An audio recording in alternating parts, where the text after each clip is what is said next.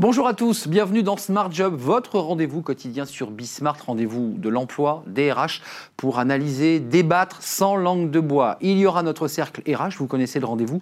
Notre débat, on parlera d'emploi avec nos experts et puis on parlera aussi eh de l'étude menée par l'Association nationale des DRH. Ce sera dans quelques instants, Working Progress, à la rencontre d'entreprises et de start-up qui innovent. Et puis bien dans son job, vous allez le voir, on va découvrir dans quelques instants eh une méthode, une méthodologie pour accompagner les entreprises et les collaborateurs. Ce sera dans quelques secondes. Mais d'abord, le JT avec Johan Delera. Bonjour Arnaud, on commence avec les derniers chiffres du chômage. Pôle emploi a publié hier un bilan fortement, euh, terni par la crise sanitaire. Le mois dernier, la France comptait 4,4 millions de demandeurs d'emploi en catégorie A, c'est-à-dire sans aucune activité. C'est 149 000 chômeurs de moins qu'en avril, soit un recul de 3,3%. Mais attention, la baisse est trompeuse. S'il y a moins d'inscrits en catégorie A, c'est parce qu'avec le déconfinement, beaucoup font leur retour dans les catégories B et C. Résultat, le nombre de chômeurs en activité partielle explose, plus 14,2%. Toutes catégories ça représente 6,1 millions de personnes au chômage, du jamais vu depuis 1996. L'État plus vigilant sur la fraude au chômage partiel. Depuis sa création en mars, le dispositif a déjà coûté 17 milliards d'euros.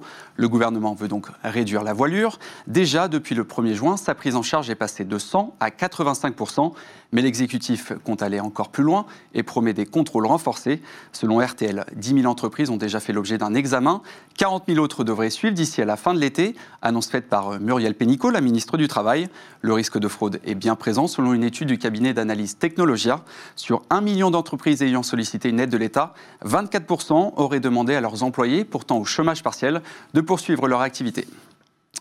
Et enfin, on termine avec euh, ce projet d'Emmanuel Macron pour favoriser l'emploi. En cette période de crise, le président de la République veut considérablement réduire le nombre de travailleurs détachés venus de l'Union européenne, une préférence nationale défendue hier par Muriel Pénicaud sur les ondes d'Europe 1. Selon la ministre du Travail, en 2018, plus de 250 000 travailleurs détachés sont venus en France. Depuis octobre 2017, Bruxelles contraint les entreprises à les payer au même niveau que leurs homologues français, mais l'effet dumping continue de s'appliquer. Les charges sociales sont toujours réglées dans leur pays d'origine, où elles sont forcément beaucoup moins élevées qu'en France. L'exécutif veut aussi renforcer les contrôles antifraude. Les entreprises qui ne joueraient pas le jeu s'exposeraient à des sanctions plus sévères. Merci Johan pour ces informations qu'on va développer d'ailleurs dans le cercle RH. On parlera d'emploi évidemment. Tout de suite, bien dans son job, vous connaissez notre rubrique des DRH bien entendu, mais, mais aussi l'écosystème euh, qui gravite autour de ces DRH. Je vous présente tout de suite dans notre rubrique Marine de Royer. Je suis très heureux de vous accueillir sur le, plateau de, de Smart Job. Vous avez créé l'agence Gibraltar. Alors, on y reviendra peut-être sur ce mot Gibraltar, espèce de, lien entre, entre deux continents. J'imagine que ça, vient de là. On, va parler de votre méthodologie. Je la trouve passionnante. Je vous présente brièvement. Vous êtes passé euh, par le privé, puis vous êtes devenue avocate et vous avez créé cette agence avec un, fondateur qui, lui, euh, est avocat, mais aussi écrivain. C'est important. On va en parler avec vous dans, quelques instants. Euh, Comment vous définiriez votre accompagnement de collaborateurs, de chefs d'entreprise?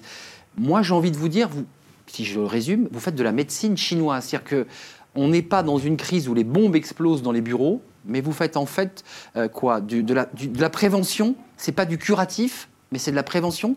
C'est ça? Effectivement, ça se rapproche plutôt de la prévention. On travaille beaucoup en fait sur l'acculturation, c'est-à-dire qu'on ne va pas changer les organisations, travailler sur les organigrammes, etc.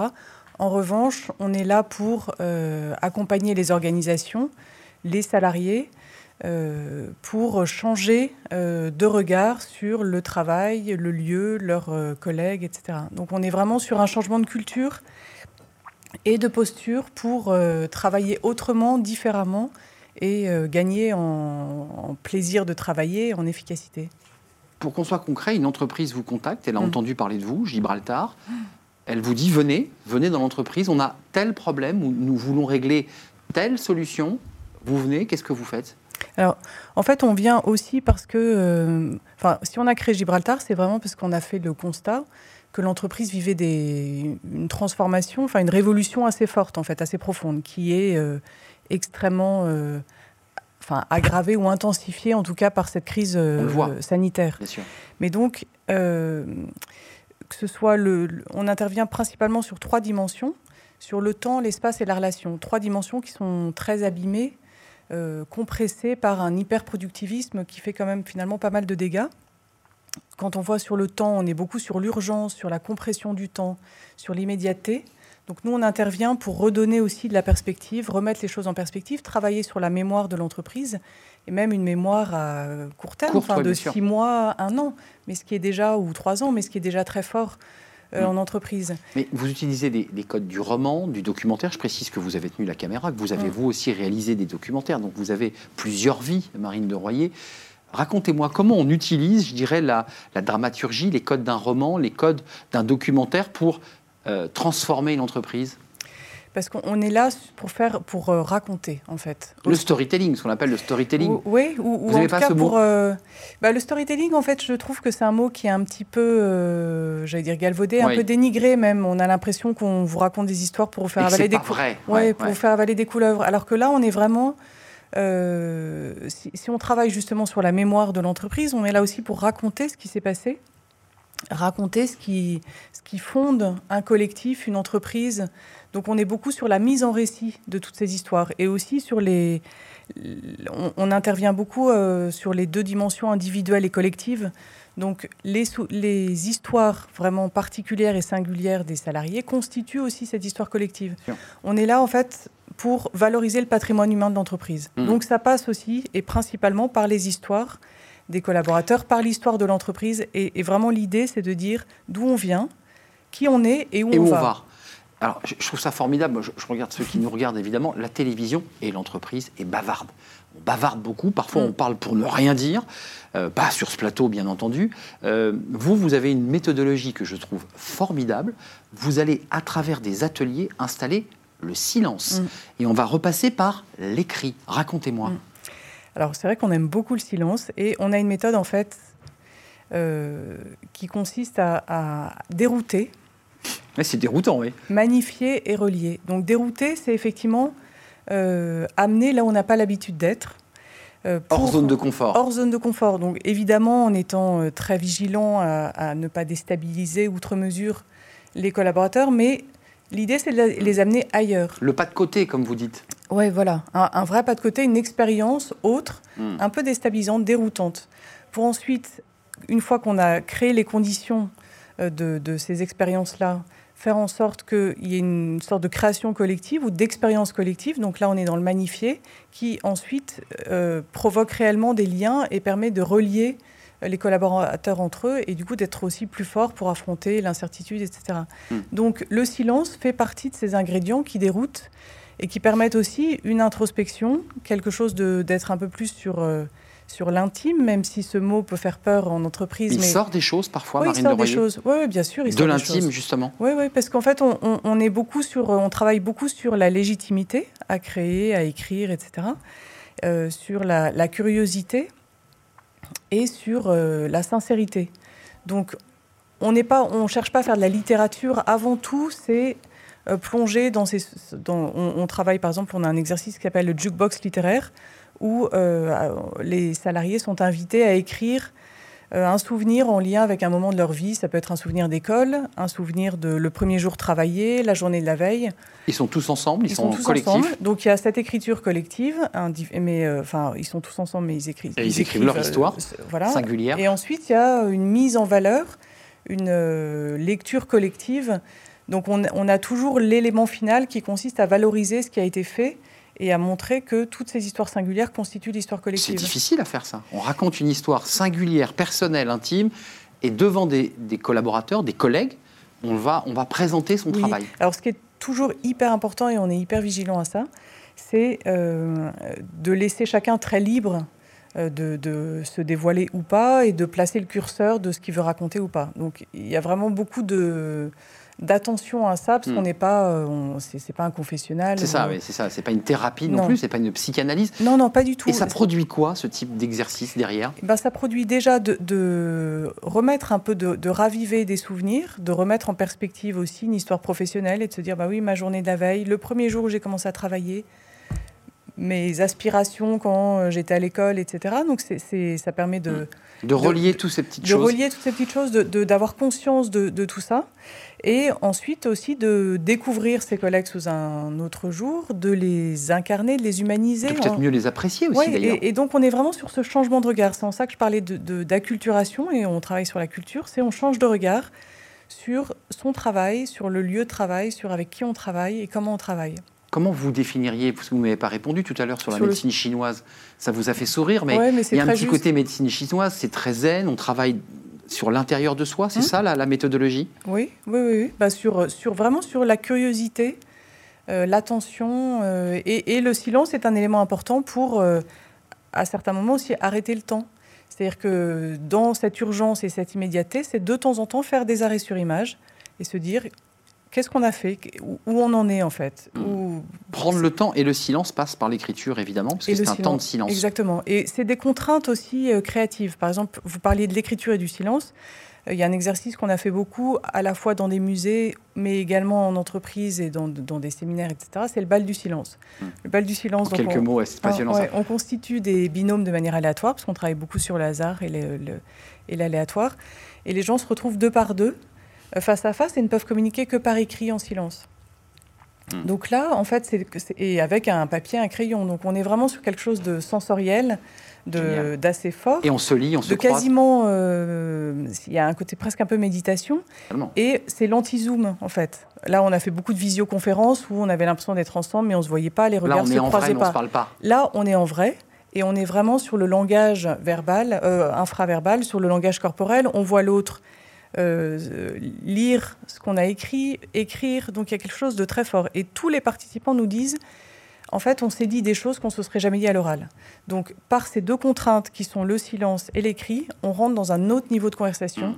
Et c'est vraiment un exercice très fort pour... Euh, pour souder, pour euh, relier. Euh, Je resterai bien encore euh, un quart d'heure avec vous. Malheureusement, le, temps est imparti, mais c'est passionnant parce que vous ouvrez d'autres portes et avec ce pas de côté, vous, vous amenez le collaborateur à regarder bah, mm. son alter ego, peut-être son supérieur hiérarchique d'une autre manière. Mm. Marine de Royer, c'est Gibraltar. Mm cette agence que je ne voilà qu'on vient de définir ensemble, c'est passionnant. Merci en tout cas d'avoir accepté de venir parce que vous ne vous prêtez pas facilement au jeu de l'interview télévisuelle. Donc on est très honoré de vous avoir accueilli sur ce plateau. Merci, merci, à vous. Tout de suite Working Progress, vous connaissez évidemment notre rubrique. Euh, c'est euh, eh bien euh, à la rencontre de start-up et d'entreprises qui innovent. C'est tout de suite.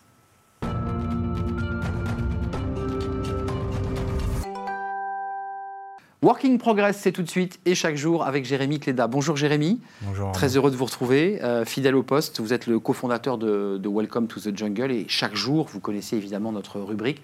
Nous partons à la rencontre de chefs d'entreprise, de chercheurs, en tout cas de ceux qui inventent le monde de demain. Alors aujourd'hui, il n'est pas avec nous, hein, il n'est pas sur place, il est en, visio, c'est très à la mode. Avec qui, euh, avec qui êtes-vous aujourd'hui? Avec qui, euh, qui est en visio avec nous? En fait, toute la semaine, on a parlé de, nouvelles pratiques, d'un nouveau monde. Il y a même le président qui parlait du jour d'après. On est peut-être dedans. Et on s'est dit, est-ce que ce ne serait pas la science-fiction euh, qui pourrait nous aider à comprendre ce, monde d'après? Et pour parler de ça, bah, j'ai proposé à Pierre-Antoine Marty de nous rejoindre.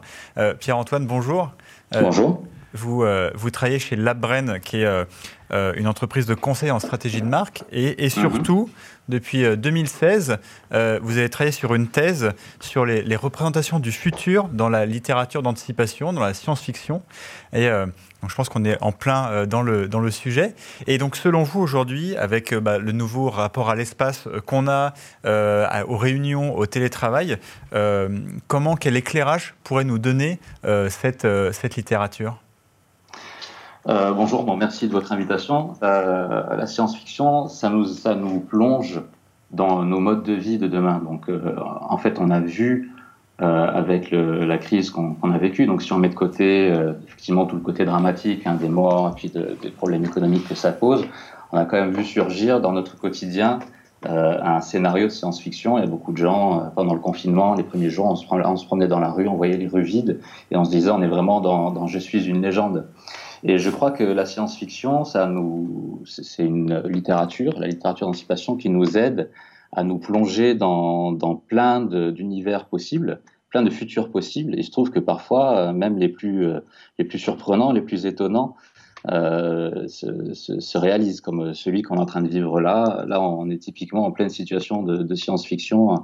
Euh, la visioconférence, euh, bon, c'est pas tout nouveau, mais le fait qu'elle se déploie à, une telle vitesse, c'est. Excusez-moi, je, trouve ça passionnant. Je, la pose abruptement. Vous avez des références de, de, films ou de littérature qui avaient anticipé ou imaginé ce qu'on a vécu concrètement des villes vides? Moi, j'ai quelques films en tête, mais j'imagine que vous en avez aussi. Vous avez des exemples concrets de ceux qui avaient déjà déjà imaginé ou pensé un monde où un virus venait balayer une ville euh, et faisait que les habitants se, recroquevillaient oui, alors il y en a beaucoup en fait. Alors c'est soit le virus, euh, par exemple il y a le roman Je suis une légende euh, et avec le, film qui est venu derrière.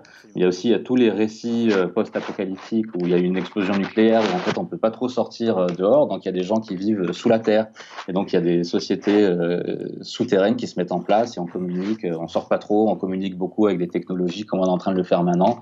Donc il y a pléthore en fait de romans et de, films, plutôt les romans d'ailleurs, parce que les romans imaginent beaucoup plus de choses, les films, il y, en a moins, et euh, qui, ont imaginé ça, qui ont imaginé euh, le, travail à distance, euh, tout, ce genre de choses. C'est la richesse de l'imagination de, la science-fiction.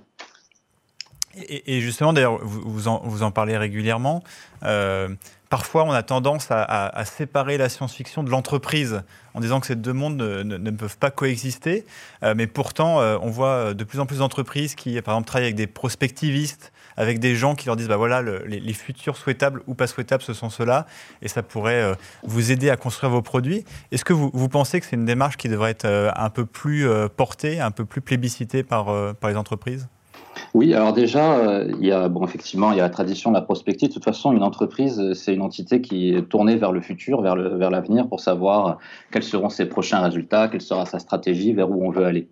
Euh, pour, pour revenir à, la question, en fait, sans qu'on le sache, il y a déjà beaucoup de science-fiction dans l'entreprise. c'est-à-dire, il y, a, des secteurs qui sont qui sont complètement nourris de, la science-fiction, des imaginaires de la science-fiction. Je pense à, à l'aérospatiale, euh, je pense aux GAFAM, euh, qui, ont d'ailleurs bien sorti le épingle du jeu pendant, cette crise, euh, puis à tous les secteurs de la tech. Beaucoup de gens qui sont infusés, qui ont, appris un peu cette culture de la SF et qui, euh, développent des produits, des idées sur la base de ce qu'ils peuvent voir dans les films ou lire dans les livres.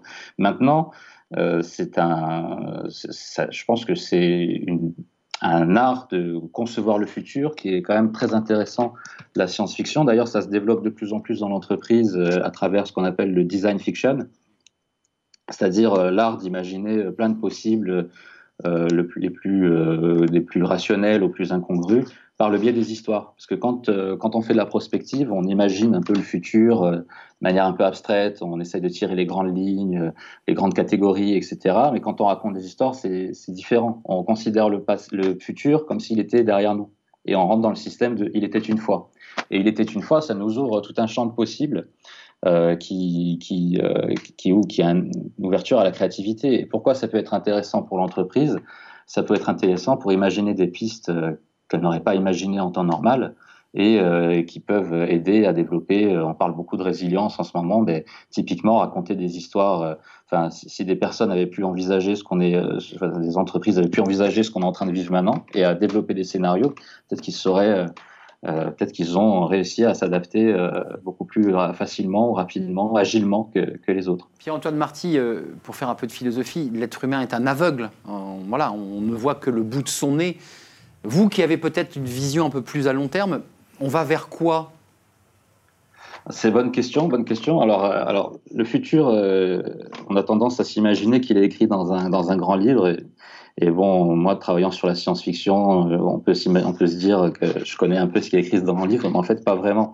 Le futur, il est fait d'imprévus. Le futur, il est fait de, plusieurs choses. Il y a des tendances lourdes qu'on voit à l'œuvre euh, voilà, la montée en puissance de la Chine, etc. Puis après, il y a, surtout ce que nous, euh, les, acteurs, ont envie d'en faire.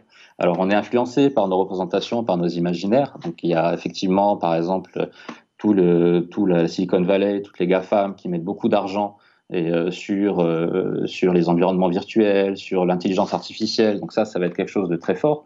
Mais il faut pas oublier que d'une part, ça dépend aussi de nos volontés. Euh, donc, euh, il y a ce que les gens disent et veulent, et puis il y a ce que nous, on peut faire. Et puis, d'autre part, il y a des imprévus. Il y a des imprévus euh, euh qui dépendent pas de nous, comme celui qu'on a vécu là, un virus qui vient, on ne sait pas trop d'où, et qui, et qui, qui peut bouleverser, bousculer nos attentes. Le, le monde d'après, dont on parle beaucoup aujourd'hui, il aurait été impossible il y a quatre mois. C'est-à-dire, il y a quatre mois, on imaginait un monde d'après complètement différent de celui qu'on est en train de, créer aujourd'hui justement, parce que le, la, SF, hein, traditionnellement, c'est l'intelligence artificielle, la robotisation, l'automatisation. Euh, on a plutôt l'impression, là, en, ce moment, que les gens euh, plébiscitent euh, le retour des métiers centrés sur l'humain, le, retour des, relations. Il y a un peu le même mouvement dans, la SF. On voit qu'il y a, de, nouveau des, romans qui, prônent le retour à la Terre. Et, est-ce que, aussi, parfois, en fait, la, SF, elle se fait un peu rattraper par la réalité, voire elle est un peu. c'est l'inverse qui se produit. Les, la SF a envie de se raccrocher aussi un peu aux mmh. aspirations des gens. le réel vient, vient influencer la SF. Oui, c'est ça. En fait, ça marche dans les deux sens. Le réel influence la SF et puis la SF influence le réel. En fait. Euh, donc du coup, qui va gagner alors entre les, les, robots et, les, et, le retour à la Terre? Les robots et les hommes. Alors, ben, écoutez, euh, vous connaissez peut-être l'entreprise Skynet. C'est l'entreprise de, Terminator qui, fabrique les robots et qui est justement dirigée par les intelligences artificielles, qui fabrique les T-1000, etc. et qui finit par anéantir euh, l'humanité. Donc on peut, ça, c'est le principe de du mythe de la singularité. Alors, il faut espérer qu'on ne va pas en arriver là. Oui, il y, a, de plus en plus d'auteurs de. Enfin, il y a beaucoup de. Le thème de l'intelligence artificielle, il a été largement, largement abordé par les auteurs de science-fiction. Euh, mais ça ne voudra jamais dire que, euh, les, humains seront sur la touche. Par exemple, euh, si vous lisez le cycle de la culture, la culture de Ian Banks, c'est un futur assez lointain. On imagine une humanité qui est délivrée du travail grâce aux machines qui s'occupent un peu de tout, mais les machines ont quand même besoin des hommes ont quand même besoin des hommes pour régler euh, les problèmes euh, qui demandent un peu de finesse, qui demandent, qui demandent euh, de, la diplomatie, du tact. On peut aussi parler du roman Dune, le cycle de Dune, qui va être bientôt adapté au cinéma, ce qui se passe dans un futur très lointain. Et dans ce futur-là, on a eu, ça se passe après une révolution, en fait, qu'on appelle un djihad, le djihad butlérien. Et dans ce pseudo-djihad, les hommes ont interdit les intelligences artificielles. Hmm. Donc on est dans un futur où il y a que où il y a plus de machines en fait et tout repose sur les hommes, y compris ben, il y a une nouvelle profession qui est née qui s'appelle le manta. Le manta qui est une sorte euh, d'ordinateur humain. Voilà. C'est ça qui est génial avec l'ASF, c'est qu'il y a un champ possible, euh, enfin, du moment qu'on ouvre les vannes de l'imagination, et, et, on le voit, on le voit aujourd'hui, la, la, réalité peut dépasser la fiction, donc euh, c'est parfois intéressant d'imaginer des fictions assez, euh, assez surprenante parce que la réalité peut être encore plus surprenante. Hmm. Merci, merci Pierre-Antoine Marty. Vous nous avez ouvert des portes en tout cas. Vous n'avez pas euh, réglé la solution, euh, évidemment, c'est énorme, mais vous avez quand même ouvert le, des, options. Le champ des possibles. Le champ des possibles, intelligence artificielle ou pas. Merci, merci beaucoup. Vous travaillez chez Labrante et puis vous êtes aussi doctorant, justement, peut-être pour penser le monde de demain. on continue, Jérémy, travailler demain. On va partir à la rencontre. Vous le connaissez d'une start-up, on la découvre dans quelques instants. Travailler demain. Travailler demain, chaque jour, avec Jérémy Clédal, cofondateur de Welcome to the Jungle, à la rencontre d'une start-up innovante. Avec qui êtes-vous venu aujourd'hui, Jérémy? Avec Bertrand Billou de Kizio Digital. Bertrand, bonjour. Bonjour, euh, merci de m'avoir invité. On parlait de, un peu de science-fiction juste avant.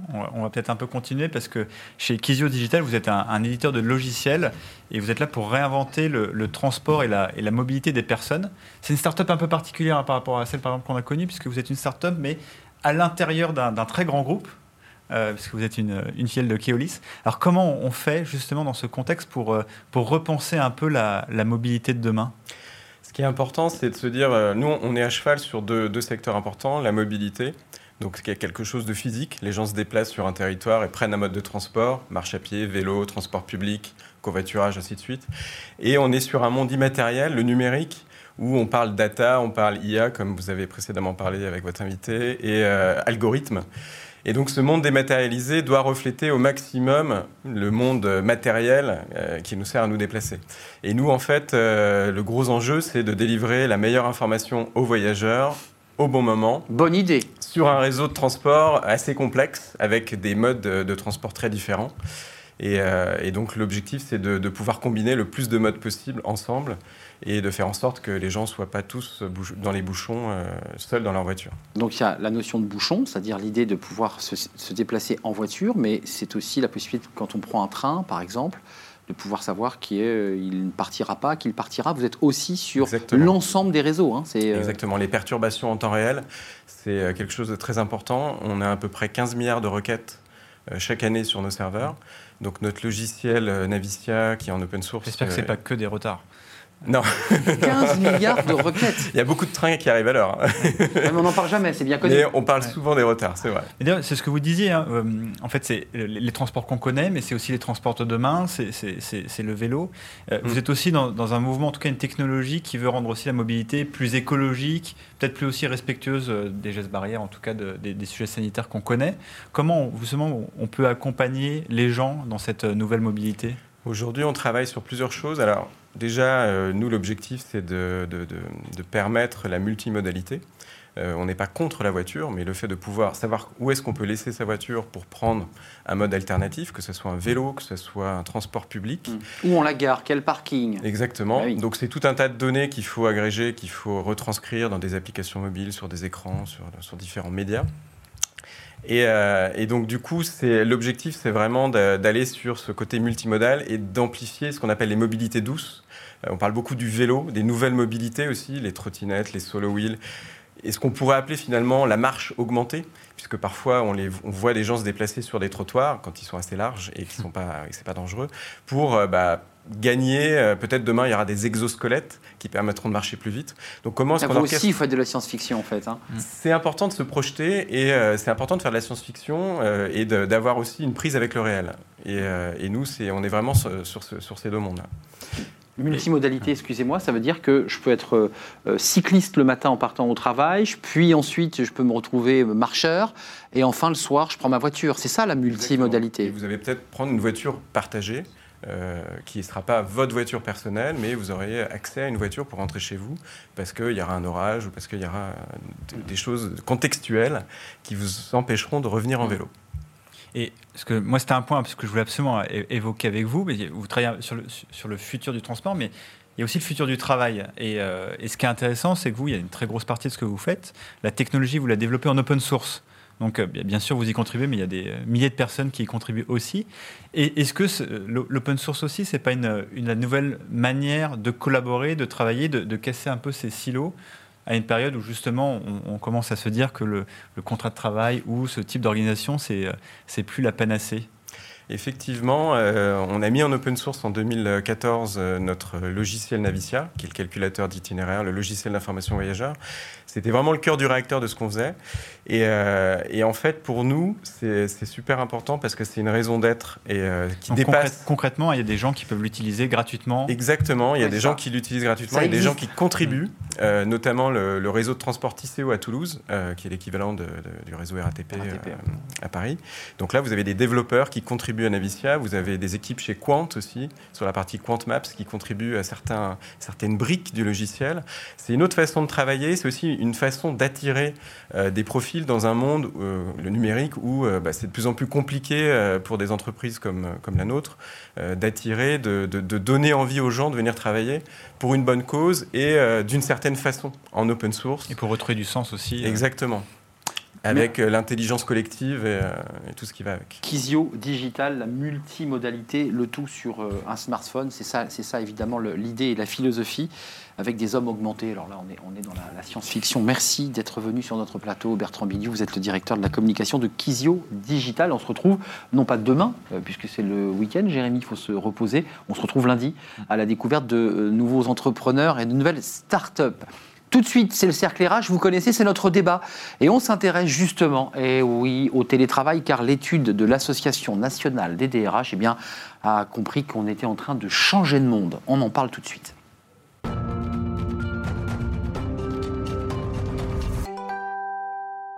Le cercle RH, vous connaissez notre rendez-vous avec les experts du vendredi. On va essayer de balayer l'actualité. Alors, elle est évidemment centrée sur le télétravail. On en a beaucoup parlé toute cette semaine. Et puis sur l'emploi, bien entendu. On va commenter cette étude euh, du BCG, du Boston Consulting Group et de l'Association nationale des DRH sur l'impact du télétravail. Avec moi sur ce plateau, Marie Imblot Ferrero.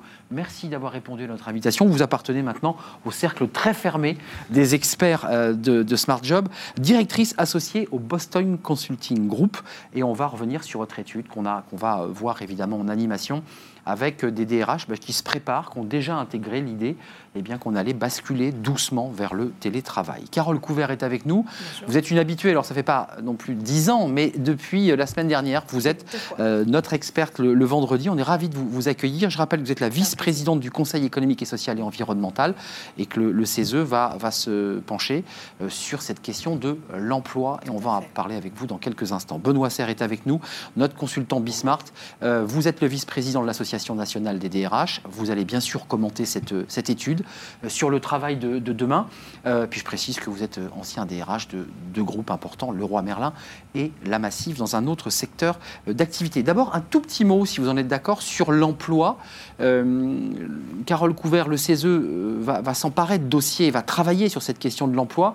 C'est la bonne stratégie qu'utilise Emmanuel Macron, c'est-à-dire, disant, pour le dire simplement, il faut du dialogue social dans l'entreprise. S'il n'y en a pas, eh bien, vous serez sanctionné parce que vous allez finalement euh, payer plus cher. C'est la bonne stratégie? On a les armes dans les entreprises pour un dialogue social de qualité? Remettre le dialogue social au cœur euh, de la stratégie, oui. Ça, c'est D'accord, ça, c'est la théorie. Mais en même temps, il serait intéressant qu'il commence par le pratiquer lui-même. C'est-à-dire que ça fait quelques années que les partenaires sociaux euh, sont décrédibilisés euh, au fur et à mesure du temps qui passe. Et donc, on a aussi le dialogue social que l'on mérite. Je crois qu'aujourd'hui, l'urgence, c'est d'avoir un dialogue social qui soit loyal, qui soit transparent, dans lequel les chefs d'entreprise, les DRH, n'ont pas peur de mettre les chiffres sur la table, n'ont pas peur de parler des difficultés, parce que les partenaires sociaux sont matures. Vous êtes pour un syndicalisme de construction, vous n'êtes pas sur un syndicalisme d'opposition. Vous dites pas loyal. qui n'est pas loyal C'est le DRH ou le syndicaliste? Non, j'ai toujours défendu un dialogue social qui soit constructif, dans lequel on arrive à discuter, on arrive à dialoguer, on arrive à faire des propositions aussi, parce que les partenaires sociaux ont cette capacité-là. On se dit nos limites respectives, parce qu'il faut être clair, et on regarde comment on peut cheminer et on peut trouver des solutions qui conviennent à l'ensemble des salariés. L'intérêt, et c'est toujours ce que j'ai défendu, si l'entreprise va bien, l'emploi va se développer et les salaires vont augmenter, hmm. ou en tout cas, il y aura davantage de partage Je m'autorise à vous dire que ça, c'est très théorique, puisque là, on nous annonce, euh, la Banque de France, un million d'emplois détruits, ou 900 000 hmm. selon euh, les sources et qu'on nous annonce des plans sociaux. Euh, on est vraiment là, ce que vous dites est théorique. Alors pas du tout. pas du tout parce que. Et, il y, a quand même un bémol. On ne construit pas le dialogue social en temps de crise. Il faut l'avoir travaillé avant. Bah, donc ça marche pas, parce que vous nous disiez qu'auparavant, il n'y avait pas trop de dialogue il y, a, du dialogue dans certaines entreprises. Il ne faut, pas, faut pas mettre toutes les entreprises dans le même panier. Ce que je dis simplement, c'est que la période de crise nécessite encore plus de transparence, encore plus d'engagement des DRH et des chefs mmh. d'entreprise. Et maturité. Et de temps en temps, d'avoir des réunions avec les partenaires sociaux en disant certaines infos sont confidentielles, elles ne doivent pas sortir parce qu'elles peuvent mettre l'entreprise en risque. En revanche, trouvons des solutions ensemble, partageons l'effort, partageons la difficulté. Pour autant, prévoyons d'ores et déjà le retour à bonne fortune de l'entreprise et la manière dont partagera soit la valeur créée, soit la valeur ajoutée quand ça ira mieux. Il faut donner des perspectives. il ne faut pas se contenter de partager la difficulté. Les salariés ont besoin de perspectives pour retrouver le chemin de la confiance. Hum, la confiance, c'est important. Vous êtes d'accord avec cette analyse Maturité du syndicalisme, transparence, loyauté? Tout à fait. Et la période et les chiffres que vous citez euh, sur l'emploi rendent ce dialogue social encore plus nécessaire, en fait. Et cette transparence pour être dans une discussion constructive. Puisque, comme vous le dites, il y a une période de crise, il faut préparer l'avenir, il faut se repréparer à ce que l'entreprise regagne en innovation, regagne en perspective. Et donc, c'est essentiel d'avoir un cercle vertueux en termes de communication entre toutes les parties prenantes de l'entreprise. Parce qu'ils ne vont pas y arriver tout seuls. L'opposition ne générera que des nouvelles crises internes cette fois-ci. Et un danger pour l'emploi d'ailleurs. Exactement. Au final, c'est l'emploi qui est en danger. Benoît Serre, sur ce qui est... parce qu'en fait, à travers la question que je vous pose, c'est notre modèle social qui est, en, qui est en question. Emmanuel Macron avait décidé, dans une première étape finalement, de, récupérer, puisque les négociations se passaient mal. Aujourd'hui, il dit sur le modèle allemand, puisqu'on évoque l'idée qu'on s'inspire du modèle allemand, on n'a pas le même syndicalisme, euh, retour au dialogue social. Vous y croyez? Parce que c'est à la fois parfois lent, compliqué. Euh, si ça passe par branche, ça dure souvent très longtemps. Et là, on n'a pas beaucoup de temps devant nous. Non, d'abord, il faut distinguer euh, le dialogue social perceptible, médiatique, Devant les national, confédéral, et puis ce qui se passe dans les entreprises. Parce que même dans les pires moments de crise sociale, ça négocie et ça signe dans les entreprises. et même les syndicats les plus extrêmes signent quand même. Donc ça, c'est un premier point d'espoir. Les syndicats font de la politique, c'est ce que vous dites. Oui, mais, c'est normal. Quand vous êtes au niveau confédéral, vous êtes obligé d'en faire. En revanche, euh, euh, je pense que le mouvement initié, pour le coup, euh, par les ordonnances de 2017, qui visaient à renvoyer le plus possible la négociation sur le terrain, vont être très utiles aujourd'hui. Pourquoi? Parce qu'elles ont créé une forme de confiance dans la capacité à trouver des solutions adaptées au terrain. Alors, il faut les encadrer, il ne faut pas faire n'importe quoi, mais quand même. Donc ça, c'est la, première tendance. Mais le sujet le moins important, qui a été cité par Carole comme par Marie, c'est la confiance. C'est la confiance dans ce que disent euh, les dirigeants aux organisations syndicales, et c'est la confiance dans ce que les organisations syndicales répondent, s'engagent ou pas. La confiance dans le temps. Et ça, la confiance dans le dialogue social, c'est beaucoup plus important que n'importe quel accord signé quand bien Sûr, bien sûr. Donc ça, et ça, ça se construit pas en un jour. Dernier point, on ne sortira pas de cette crise qui a touché tout le monde sur un plan personnel, en fait, intime. Mm. C'est la différence de cette crise avec celle de 2008. 2008 qui était financière. C'est que les gens l'ont tous vécu. Ils l'ont vécu en étant au chômage partiel, ils l'ont vécu en télétravail, ils l'ont vécu en venant travailler sur site dans des conditions sanitaires risquées, etc. Et donc, on ne s'en sortira pas sans un vrai dialogue social avec, évidemment, l'ensemble des salariés et leurs représentants, mais l'ensemble des salariés aussi. Mm. Donc voilà, c'est cet équilibre-là. Je pense que tous ceux qui choisiront des voies contraintes ou violentes euh, non, mais il y a la question du temps de travail. On, et puis, il y a la question de la durée du travail. Il y, a beaucoup de questions qui sont sous-jacentes. il y, a un autre point, c'est que je pense que tout le monde doit changer de posture dans cette histoire. Tout le monde. Et les dirigeants, et les entreprises quelquefois, et les organisations syndicales, et les pouvoirs publics. Hum. Il y a une équation hein, qu'on a vue apparaître dans certains cas avec certaines organisations syndicales et certaines organisations mmh. patronales pendant la crise, qui était de dire, les syndicats disaient, vous sacrifiez l'humain à l'économie, mmh. et les autres disaient, vous sacrifiez l'économie à l'humain.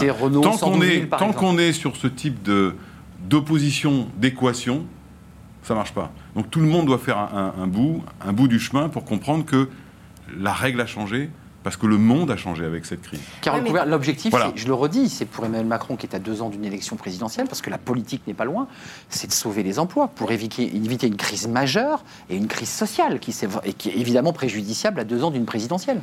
Oui, mais, du coup, pour compléter le, propos de Benoît Serre, pour que ce dialogue social, loyal, transparent, avec un changement de posture, donc une responsabilisation de l'ensemble des acteurs soit possible, il faut aussi que les acteurs du dialogue social soient reconnus. Hum. Et aujourd'hui, dans certains cas, ça n'est pas, ça n'est pas le cas. Donc il y, a, un gros travail à faire là-dessus aussi.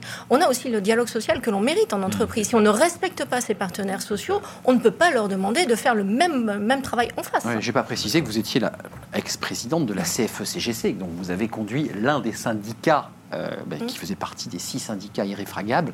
Euh, donc vous avez eu aussi, vous... cinq. cinq. les cinq, oui, oui, j'en ai rajouté un.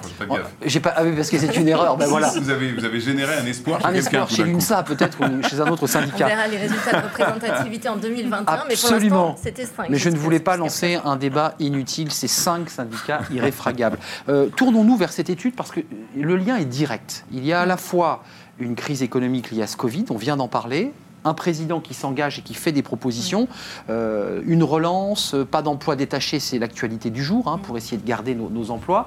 Et puis il y a cette étude qui est passionnante, hallucinante. Euh, les DRH ont été sondés. regardez d'abord cette première animation sur le regard qu'ils portent sur le télétravail. Alors c'est très intéressant parce qu'on la voit, 85% souhaitent son développement pérenne 93% euh, pressentent un changement de pratique managériale et puis deux tiers, je suis obligé de me tourner, attendent des gains de productivité. Euh, comment vous regardez, j'allais dire, cette maturité des DRH La crise est encore, elle était, c'était hier. Ils ont déjà euh, intégré cette donnée? Alors la crise, c'était hier, mais néanmoins, euh, trois mois passés en confinement, et comme le disait euh, Benoît, tout le monde l'a vécu. Ce n'était pas quelque chose de théorique ou d'expliqué. La, digestion euh, de l'information et de la situation est probablement aussi plus rapide parce que on l'a vécu. Il a fallu traiter très vite l'emploi, traiter très vite les collaborateurs, ceux qui devaient venir au travail dans des conditions appropriés qu'il fallait euh, aussi euh, gérer. Ceux qui sont restés euh, chez eux en télétravail, mais qui devaient maintenir une certaine productivité et efficacité. Donc je pense que cette étude, elle, déjà, elle est très positive parce qu'on se rend compte que les DRH ont intégré tout ça, mais je pense qu'ils l'ont tellement vécu qu'il y a aussi une, ça a facilité quelque part la prise de conscience. Vous nous dites, ils se sont aperçus que c'était possible. Et ils se sont Ah oui, aperçus ils ont que appris c'était en marchant. possible. Ça a levé beaucoup de freins, en fait, parce qu'effectivement, En en, courant, plutôt en courant. Oui. Pardonnez-moi. Non, mais vous avez raison. En France, où il y a quand même encore un certain nombre de managers qui pratiquent le command and control, qui veulent avoir leurs équipes autour d'eux, euh, qui du coup freinent le Eh oui, développement du ça. télétravail, on se rend compte que là, ils ont été obligés de l'accepter et euh, ça a marché quand même. Hmm. Au, au final, ça a été quand même positif. Et là, l'étude, il y a- d'autres chiffres qui montrent que finalement, ils sont prêts à doubler le pourcentage de télétravail et l'étendre à de nouveaux métiers, ce qui est assez incroyable. Oui, on va le voir parce qu'il y avait des secteurs assez classiques, des services supports, euh, le- les services clients, bon ça évidemment, mais là aussi il y a eu un effort. Puis il y a d'autres secteurs où effectivement les DRH, mais ce que je trouve à la fois intéressant et détonnant, c'est que les, DRH disent, et là ils l'ont vécu, euh, on pense qu'on peut produire, fabriquer encore mieux avec ce mode de télétravail. C'est-à-dire que l'inquiétude, c'est de se dire, on est en télétravail, bon, ben, on va aller ramasser des champignons, on va aller jouer avec ses enfants. Bah, pas du tout. Les collaborateurs ont été euh, efficaces, productifs, voire même au-delà des espérances du DRH. Euh, oui, L'autonomie, finalement, rend plus productif que d'être euh, surcontrôlé. Mais, mais c'est c'est amusant ce que vous dites, parce qu'effectivement, on a l'air de découvrir que l'autonomie, faire confiance aux gens, Bah on oui. confiance tout à l'heure, faire Mais confiance c'est- aux ça, gens, c'est une des vertus du Covid. être convaincu que les gens essayent de faire les choses le mieux possible, Bah oui. euh, génère de la productivité. Mais évidemment que ça génère de la productivité. Mais il faut le dire, il faut savez, l'entendre. Le télétravail qui existait euh, avant le Covid, il y en avait déjà, hein, il n'a jamais été démontré qu'il baissait la productivité. Alors en revanche, les DRH le disent et en même temps mettent une petite alerte immédiatement derrière en disant attention, oui à la génération du télétravail, oui à sa pérennisation, oui à son extension, vous. mais un, hybridation, mais surtout, attention, ça touche le modèle de management, ça touche le modèle d'organisation du travail. Ça touche au Donc ça de l'entreprise. Ça doit être travaillé comme un ensemble et pas comme un espèce d'effet de mode en disant le télétravail, Mm. euh, c'est la mode, on va le développer. Non, non, c'est quelque chose qui se développe avec tout un tas d'autres éléments en parallèle, sinon ça ne marche pas. Mais que la confiance et l'autonomie soient producteurs d'intelligence, d'innovation et de motivation, c'est pas nouveau. Mais cette crise nous rappelle qu'il y a des fondamentaux dans la relation humaine dans les Mm. En entreprises. tout cas, ça a mis des, pro- des coups de projecteur sur, sur ça, notamment cette question d'autonomie et de confiance. Euh, D'un mot et de plusieurs, le, le CESE va s'emparer de cette question du télétravail parce que. Nous, sommes déjà, nous avons déjà travaillé Vous- dessus. mais là, vous allez forcément essayer de prolonger, puisqu'il y a plusieurs questions qui en découlent. C'est le- l'encadrement juridique d'un contrat en télétravail, euh, les questions de santé qui en découlent. Est-ce qu'un salarié peut refuser d'être en télétravail Parce que c'est une question qui est posée aux salariés. Beaucoup ont été satisfaits, certains disent Mais non, je veux aller travailler. Comment ça se passe ça? Quel est Alors, votre regard? y a- y a Liberté, autonomie, on fait ce qu'on veut, on, on y va, Pour- on n'y va pas? Pour répondre à votre question, Arnaud, nous l'avons intégré au niveau du CESE dans la résolution que nous avons rendue mardi, résolution par rapport à la crise que nous avons appelée Construire demain. C'est ça. Et donc le focus qui a été fait dans cette résolution, c'est de dire il faut regarder euh, les moyens qui sont donnés en matière de télétravail. Il faut faire un retour d'expérience par rapport à la crise parce qu'en fait, nous avons vécu une période de télétravail subie, pas une période de télétravail choisie. Rien n'a été On anticipé. l'évoquait, pas le choix. Et effectivement, tout le monde a fait preuve d'agilité, d'adaptabilité. d'adaptabilité. C'est remarquable. Que ce soit chef d'entreprise, DRH ou salarié, tout le monde a joué le jeu. En en tirant un certain avantage, il faut le dire. Enfin, Alors, il faut se dire les oui, choses. oui, Euh, organiser son temps, pouvoir aller faire euh, une Oui demi-heure de. Oui et non. Oui et non, non, mais Parce je sais pas. L'avantage, ça a été d'abord, ça a permis de poursuivre l'activité des entreprises et donc de limiter les dégâts en matière d'emploi. Mmh. Donc ça, c'est le gros point positif. Finalement, certaines entreprises ont fait leur révolution, que ce soit numérique À ou télétravail, à cette occasion-là, parce que n'ayant pas le choix, alors que quelques semaines avant, elles pensaient que c'était impensable. Et même pour certains salariés, hein, il n'était pas non plus pensable d'être en télétravail. Pour autant, quand je parle de télétravail subi, il y a deux choses dedans.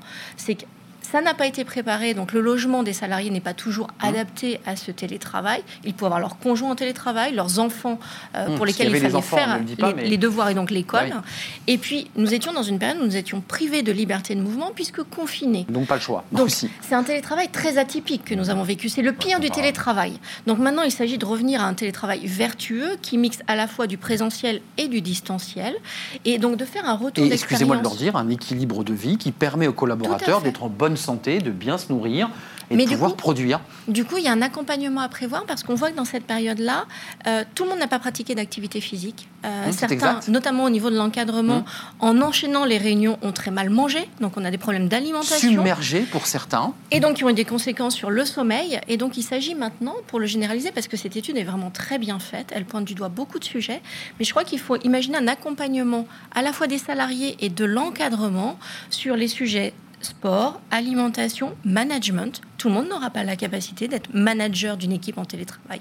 Ça implique une formation, voire une reconversion. Et je terminerai par ça. Je pense que certains managers n'auront pas la capacité d'accompagner des équipes en télétravail et qu'il faudra envisager leur repositionnement, leur reconversion en ne faisant aucun dégât à cette occasion-là. Il s'agit de valoriser leurs compétences et de trouver l'endroit où ils s'exprimeront le mieux. Marie Blo Ferrero, c'était exactement ce que je voulais euh, enchaîner, puisque dans l'étude, euh, il y a du positif, on voit cette euh, transformation, mais il y a aussi des inquiétudes. et, parmi ces inquiétudes, c'est le squelette de l'entreprise est touché et, ses corps intermédiaires, j'allais dire ses managers. Je vous la pose abruptement parce que le BCG doit travailler sur ces questions dans l'accompagnement de ses clients il y, aura des, il y aura des strates qui vont disparaître ou ces managers vont être euh, reventilés Ou est-ce qu'on dit aujourd'hui, bah oui, effectivement, le télétravail, on est plus en direct, on est plus dans l'autonomie, donc il y a des corps intermédiaires qui disparaissent Alors, ce qui est certain, c'est que le mode de fonctionnement de l'entreprise, les pratiques managériales vont devoir euh, s'adapter. Hmm. Et là, il y a des. Mais pas disparaître. Pas disparaître. C'est ça, non, non. Ah non, pas disparaître. Euh, il y a des tendances de, de fond, tout comme le télétravail était aussi bloqué pour passer un peu plus à l'échelle il y a des tendances de faux dans l'évolution des pratiques managériales vers des pratiques agiles, vous avez cité le, mot tout à l'heure, vers de la délégation, vers de la responsabilisation euh, des collaborateurs, qui sont des pratiques qui se sont accélérées ces dernières années, mais ne sont pas quand même passées à l'échelle. Et là, on se rend compte que le télétravail a aussi forcé les managers à changer. Certains euh, ont pris le pli, D'autres, c'était plus compliqué parce que là aussi, euh, il y a un besoin de formation. On ne devient pas euh, leader agile euh, du jour au lendemain. Donc il y a un vrai besoin d'accompagnement. Donc moi, je reste positive. C'est une opportunité, je pense, cette période, de repenser.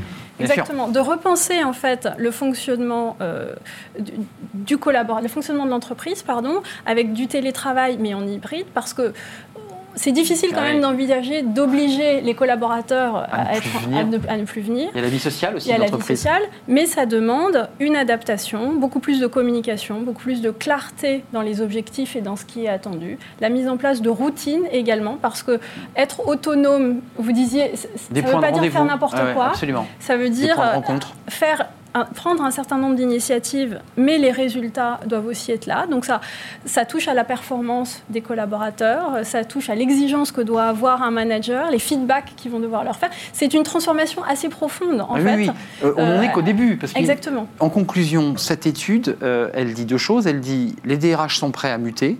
Il faut aider les, managers à pouvoir euh, bah, traverser, même presque faire de la psychologie. Euh, on est quoi on, est au début d'une révolution, Benoît Serre Vous qui avez sondé les, cœurs des, DRH, j'ai le sentiment qu'on est en train d'ouvrir une nouvelle ère euh, de notre euh, organisation du travail. Alors, j'ai l'intuition que oui, parce qu'il y a des raisons objectives qui le font penser. D'abord, les salariés poussent à cela. Hmm. On voit bien qu'il y a des questionnements sur l'organisation du travail depuis longtemps. Donc il y a une sorte de pression sociale positive, pas au sens de la tension, mais de la pression sociale. Les DRH, comme cette enquête euh, que la NDRH et le BCG ont fait ensemble, montrent que les DRH qui sont des dirigeants d'entreprise poussent à ça aussi parce qu'ils voient bien les avantages que ça procure. Parce que cette enquête, elle, démontre aussi qu'il y a un certain nombre d'avantages à le faire, et ça, de bénéfices attendus et crédibles. Et puis, je pense aussi que d'une certaine manière, cette révolution du travail, elle est attendue à la fois par les partenaires sociaux depuis longtemps, et elle est attendue par les pouvoirs publics, parce qu'elle a des impacts écologiques, également. on a pas parlé. Elle a des impacts très opérationnels euh, de désengorgement des transports, des trucs quand on n'arrive pas à se sortir depuis des mois et des années. Et puis surtout, euh, c'est assez curieux cette crise, hein, parce qu'elle révèle, elle révèle pas grand-chose, elle accélère plein de trucs.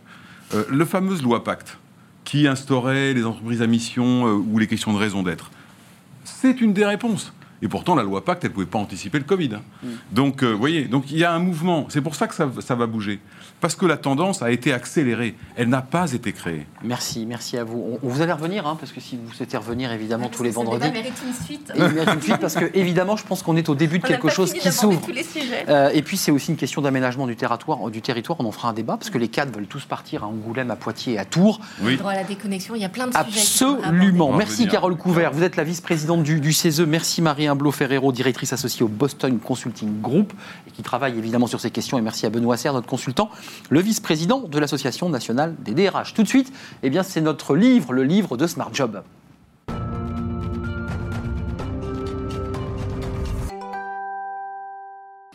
Retour dans Smart Job, notre rubrique pour terminer notre émission. Chaque semaine, le livre de Smart Job. Aujourd'hui, j'accueille Alain Missoff.